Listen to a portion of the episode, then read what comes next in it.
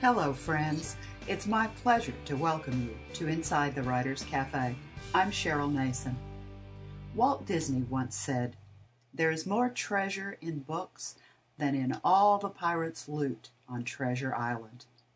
Our show features not only the hottest authors, but also introduces you to exciting new authors talking about themselves and their latest books.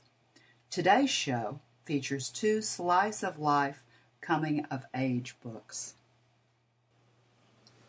Dr. David Bourbon earned his first two academic degrees at the University of Kentucky, and he has a PhD from Ohio State University. He taught at Duke University and at the University of Warwick in England. David's written research articles, business cases, and five college textbooks.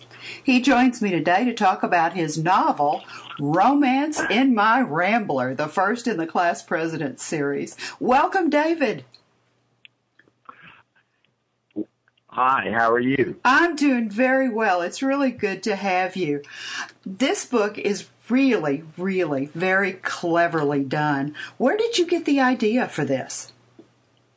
Well, it's inspired by true events, and uh, probably about half of it is uh, the book is uh, fiction, but about half of it was based on uh, uh, my childhood, which uh, just about every year there was some traumatic event that happened, uh, and it all started off when uh, uh, I fell in a well at five years old and was pronounced dead. I read that and I thought, oh my gosh, this really happened to you? Yes, it did. And you don't have a memory about the event? I don't have any memory of this, and actually, the uh, uh, uh, description in the text uh, or in the novel is uh, based on interviews with other people and newspaper articles. Uh, the people who saved me, they won some awards. This all happened in 1952. The the book is uh, about a coming of age book about a young boy going through the turbulent uh, 1950s and 60s. Everything from school integration to the Cuban Missile Crisis to uh, uh, even the Mickey Mouse Club. well, I think that's when I grew up, as did many, many baby boomers. I was about to say, I think every baby boomer in the audience listening to us right now, when they begin the book, you start out with a scene in this 1950s kitchen of you as a small boy, five years old, and Howdy Doody is playing on your TV. And I think every baby boomer who reads those words immediately zooms back in their mind to Buffalo Bob and Clarabelle the Clown and Princess Summer, Fall, Winter, Spring. So this was so much fun to read this book. Uh, tell us, give us a little bit of an overview. Now, you go through, you start in the 1950s, and go, the book goes through how far? Well, it, the the book uh, starts in 1952, and I'm five years old. So, uh, uh, and it goes through my turbulent high school days. Uh, we had the, uh, of course, the threat of Vietnam and uh, the Cuban Missile Crisis, uh, and we just had a lot of social um, and political changes going on. Uh, you were getting ready to play a high school uh, championship football game, and President Kennedy gets shot, and I have a chapter in there on that. And the whole idea of the book is uh, to take uh, either baby boomers or their children down memory lane. And everybody, of course, had different experiences, but we can all relate to these events and how that how it influenced every one of us. And in my case, um, you know, it was quite a struggle for me to. Uh, I'm just overwhelmed by the amount of change that was going on in the early '60s. I think people who grew up during that era experienced that same kind of feeling because the 60s is really a very pivotal time in the history of the United States, I think, because it's when we were changing out of sort of those old rules that governed the way things were done and embarking onto maybe not the society that we have now, but starting to head in that direction. Is that what you mean to say in the book? Absolutely. And, you know, there's a scene in the book in the early chapters, and I'm about 10 or 12 years old, and I'm taking a uh, dance class, and we're learning the foxtrot. And that's the 50s. That's my mom and dad and their generation, uh, the World War II generation. And my dad had just come home from World War II. He was in the uh, Pacific Theater during World War II. He was a Marine and uh, that set of values and uh, beliefs, and then uh, you know even at ten years old, uh, a lot of things were going on, and uh, a lot of things were being challenged. Uh, you know, I went from the foxtrot to being crazy and wild with the twist and, and all the crazy music of the 60s. So it was quite a transition. From the Foxtrot to the Beatles, really. I mean, that's yes. amazing. Oh, I, re- I remember mom and dad and I uh, and my sister. My sister was 11 years younger than me, so it was like raising two families. But I remember the Ed Sullivan so- show just like it was yesterday. What are some of your favorite stories? From the book?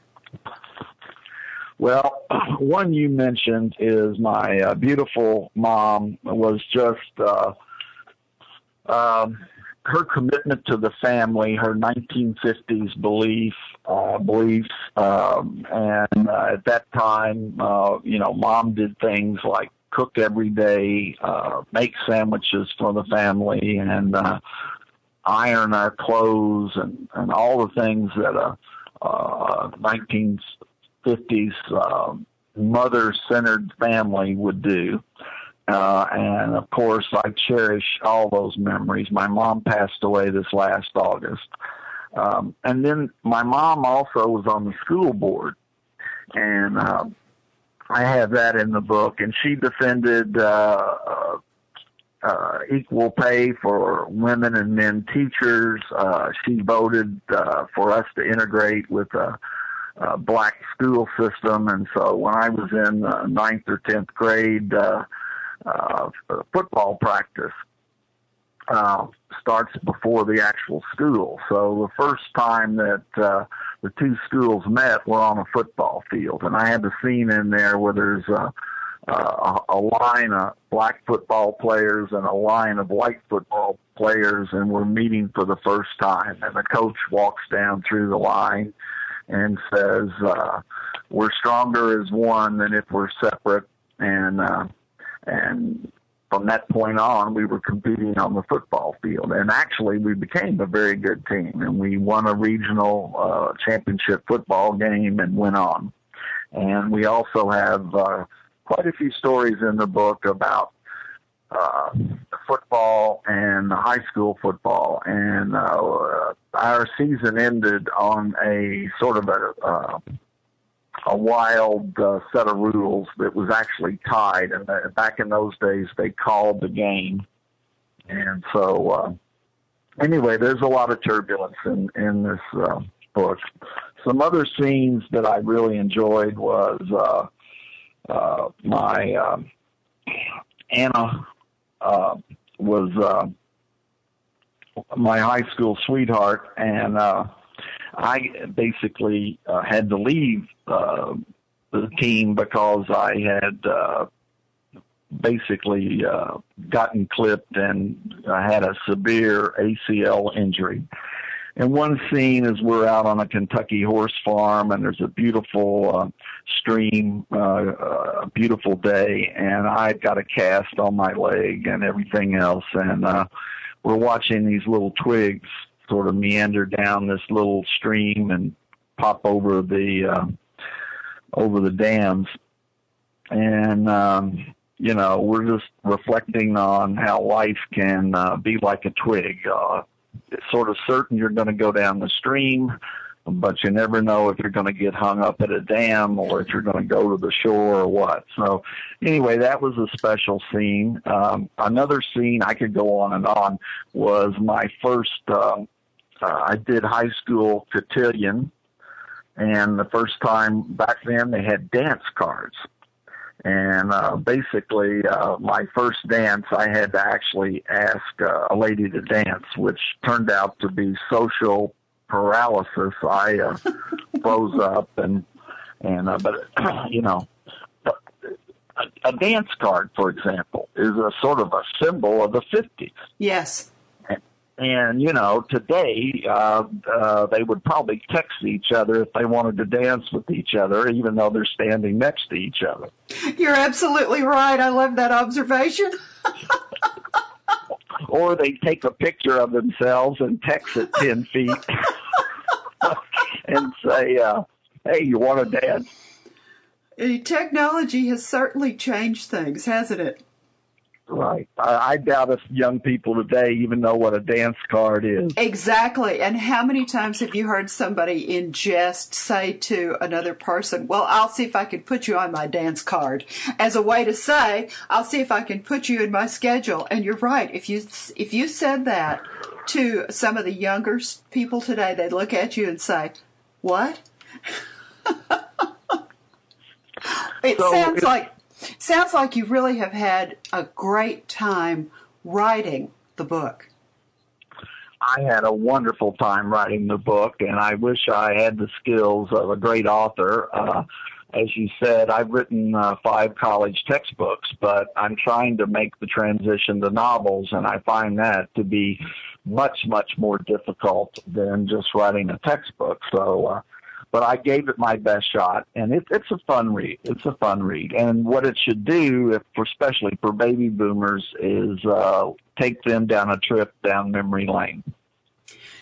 Now, if our listeners are interested in the book, let me go ahead and give the title again, which I think is priceless Romance in My Rambler. And I'll want to ask you more about that in just a minute. Romance in My Rambler by David Bourbon, B O U R B O N, exactly the way it sounds. I went to Amazon.com and in that top book search feature, I just typed in the name of the book and your name, clicked on it, and it comes up to a picture of the book. You click on that picture of the book, and then it'll take you right to an excerpt that you can read. And it's about the first chapter and then a few pages so that you really get a nice flavor for what the book is like. How did you come up with the title, Romance in My Rambler? Well, that's an interesting question. At 16, uh, my dad uh, brought home for the entire family um, a Rambler, a 1963 Ambassador Rambler. And the bottom line of the Rambler was that it had completely reclinable seats. so I was the star of the high school class because I had a roving bed. David. And it, uh, there's some funny scenes all about that. And uh, you know, here uh, here's this young boy at 16 with hormones going wild and and trying to be a football star, which I never really was. And uh, you know, I've got this moving bed, and so uh, there's quite a bit in the book about that. That's so it's romance in my Rambler. Absolutely priceless. Now, where else besides Amazon could the listeners get a copy of the book? Well, uh, the publisher is Author House, so you could go to Author House uh, and get a copy. It's also uh, at Barnes and Noble and uh, online, and you can also go to my webpage which is www and the class president series.com. And the class president series is all one big long word. How many do you see in this series? This is the first book. So, how many do you project that you'll put into the series? Well, um, I've outlined uh, about three or four books, and briefly, then uh, what happens to David next? David Bourbon is uh, he uh, goes to college, gets an engineering degree, and then goes to Vietnam as a second lieutenant. Uh, there's another book a little bit later on about uh, uh, David Bourbon uh, teaching at a top five business school, walking into class for the very first time. Um, and later on in another book, there's uh, uh, an entire book that could be written about uh, tenure uh, in a major university and some of the uh, very, very difficult decisions that uh, were made, particularly one black faculty member um, was denied tenure. And so I got a whole series of books. And then the final book is probably, I just lived uh, part of this life, is uh, I uh, was divorced at 60, and all of a sudden I'm out there dating again. Uh oh. uh oh is right. and I fumble around. I have no idea how to date and and all this, and um, so that's that would probably be the final book. It's no easier at 60 than it was at 16, is it? Oh, it's so difficult. It's it's such a struggle, and I made every mistake that anyone could ever make, and uh, I happened to bump in eventually. It took me six years to find this lady, but uh, I'm happily married now, and I cherish every moment with her. Wonderful. One last question. If you could sit down with our listeners after they've closed the book for the last time, and if you could ask them this question, if you could say, What did you take away from the book? What answer would you like for them to give you? Is the book just designed to entertain, or there's some messages there that you want the, the reader to take away? What would you like for them to say to you? Well, I would like for them to just sit down and smile and just reminisce about, wow, that's what I lived through. And here's my story, which isn't exactly David Bourbon's story, but uh, we all have our, all the baby boomers have their own unique stories. And you, it would just be a trip down memory lane and you would go, yeah, I, I, that's what I was doing when President Kennedy was shot. Yeah, that's what I'm doing when the Beatles were on the Ed Sullivan show or whatever it might be. And, uh, just to make people happy.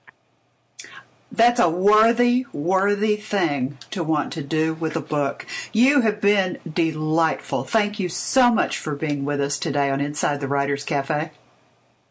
Thank you, Cheryl, for having me. You're listening to Inside the Writers Cafe, brought to you on webtalkradio.net. Joining me today is Victoria James. She's the author of House on a Swing.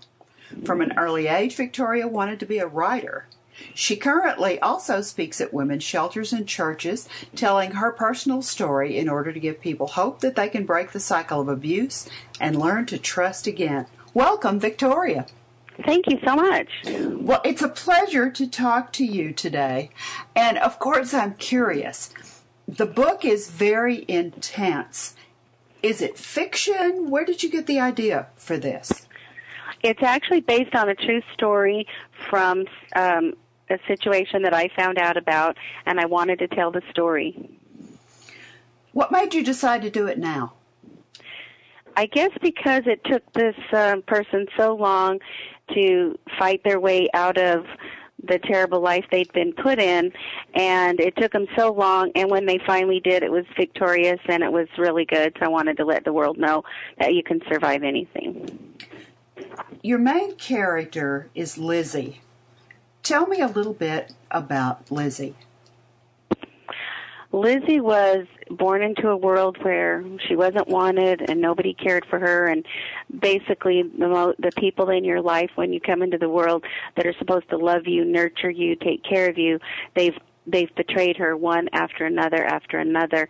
And she always just kept on hoping that there would be a better day something better would come up. And at a very young age she started she was introduced to god and religion.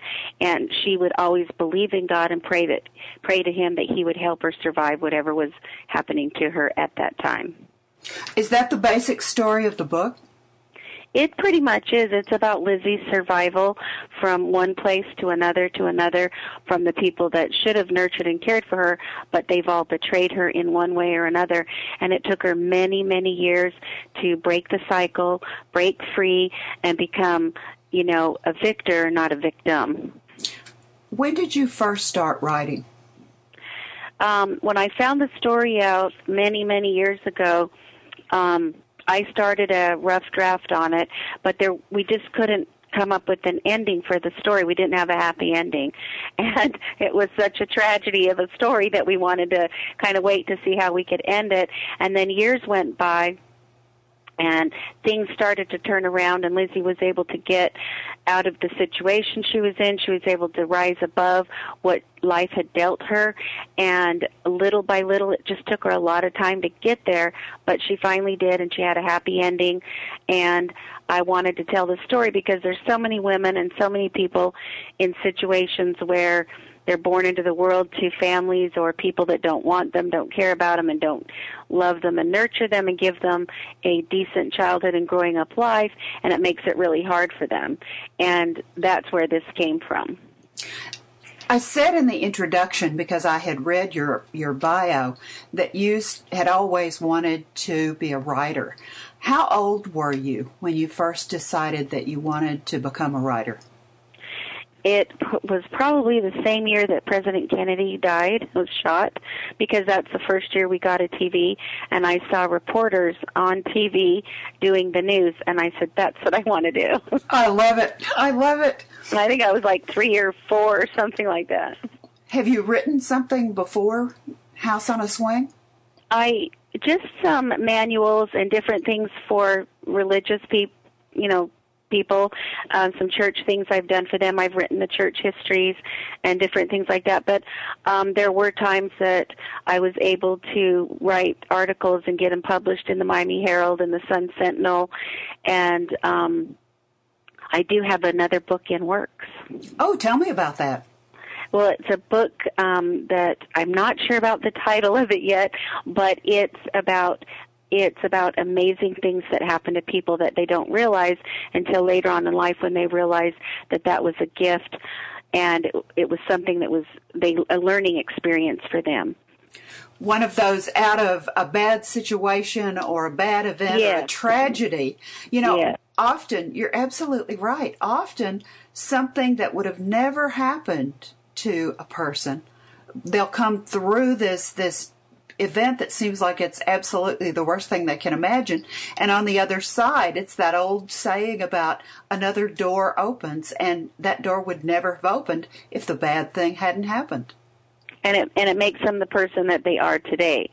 So if they survive and try to rise above it and not you know a lot of people dwell in the tragedy of what happened and they become drug addicts or you know they just can't seem to make it in life but you can always rise above what's happened to you and move on do you think writing can help with that do you think it can be a cathartic sort of process to be able to sit down and write down a bad thing that's happened or keep a journal of things that are happening to you. Would you suggest that? I would suggest journaling because that's one of the most important things I learned when I was young. When you're a victim and not allowed to speak to adults, what happens is if you can journal what your feelings are, not what you think, but what you're feeling every day, what you're feeling and what how it makes you feel. It's kind of like a feeling journal that in the end it relieves it it relieves stress and pressure from you on the inside and it helps you make it You know, I've heard that. I've heard counselors, and I do some stress management classes myself. I teach them. And I've read a lot about journaling. And what you just said is absolutely right in line with what all of the research shows that keeping a journal or a diary, they talk about a gratitude journal. They talk Right. sitting down and, and maybe every day write down three things that happened that day that were really good, not focus on the bad stuff. What was something good that happened that day? They talk about those kinds of things. So I agree with you 100%. I think writing can be so wonderful for somebody. I do too. It's really great uh, therapy. Who do you read? What, what kinds of things do you like to read when you have a chance? Well, I actually like to read a lot of self-help books, but one of my favorite people is Joel Osteen. He's, you know, he has a little bit of church, you know, religion in it, but he has a lot of motivational, a lot of self-help guidance, how to not be a victim but a victor, how to be, you know, how to how to handle life's daily stresses and he's very motivational. So anything motivational I like to read and I like to listen to because it just helps you through the next day. You can really survive anything if you just believe. What would you like to say to our listeners about your book? Uh, what what one thing do you want them to take away from this interview today? What I want them to know from the book is that there may be people around you that are trying to bring you down and keep you down into a place that you know that you're better than and you don't belong. And find a way to get out. Find a way to change your life. Find something to believe in if not just yourself you know try to believe in yourself and try to motivate yourself to find a greener path to get away from that and to just realize that you have the strength to make a difference because you're a child of the Most High God, and He would not want this to happen to you, and He will help you get out. I want our listeners to know that the book is available on Amazon. I went to Amazon and put in your name, Victoria, V I C T O R I A, James, J A M E S, exactly the way it sounds. And the title of the book is House on a Swing. And I just typed that into the book search feature at the top and just clicked on it, and it came right up. And there you were. So if they want to know a little bit more about the book, they can look at it on Amazon. There's a bio about you on Amazon. And uh, where else would it be available for the listeners? Well, there is a website called houseonaswing.com, and it actually has a landing page with a list of all the places that you can get the book, like Google Books and Kindle, and all the places you can download it or order it. So there, if you go to the houseonaswing.com, you'll find it. Are you doing any of the social media stuff? Are you doing Twitter or Facebook or anything like that? There is.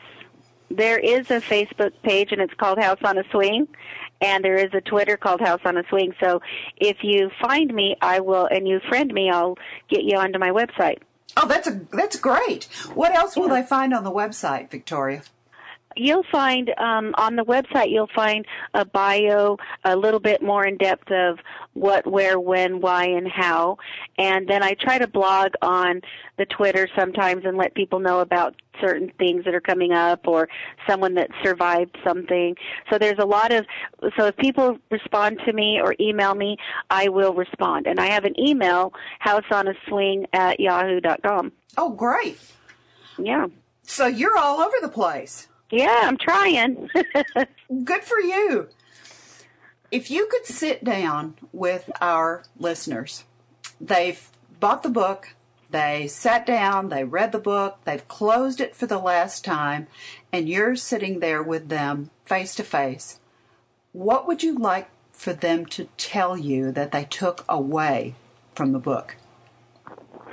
I think I would really like them to take away the fact that they should maybe look to the left, look to the right, see if there's somebody that maybe needs a little bit of help, somebody that maybe needs a little of encouragement, a smile, a handshake.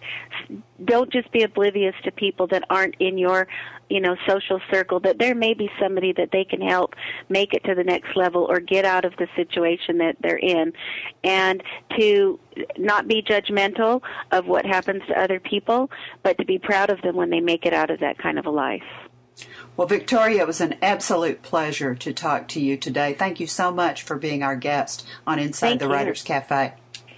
Thank you so much. Our time is up, and we'd like to thank you for yours. Remember, pick up a good book and read.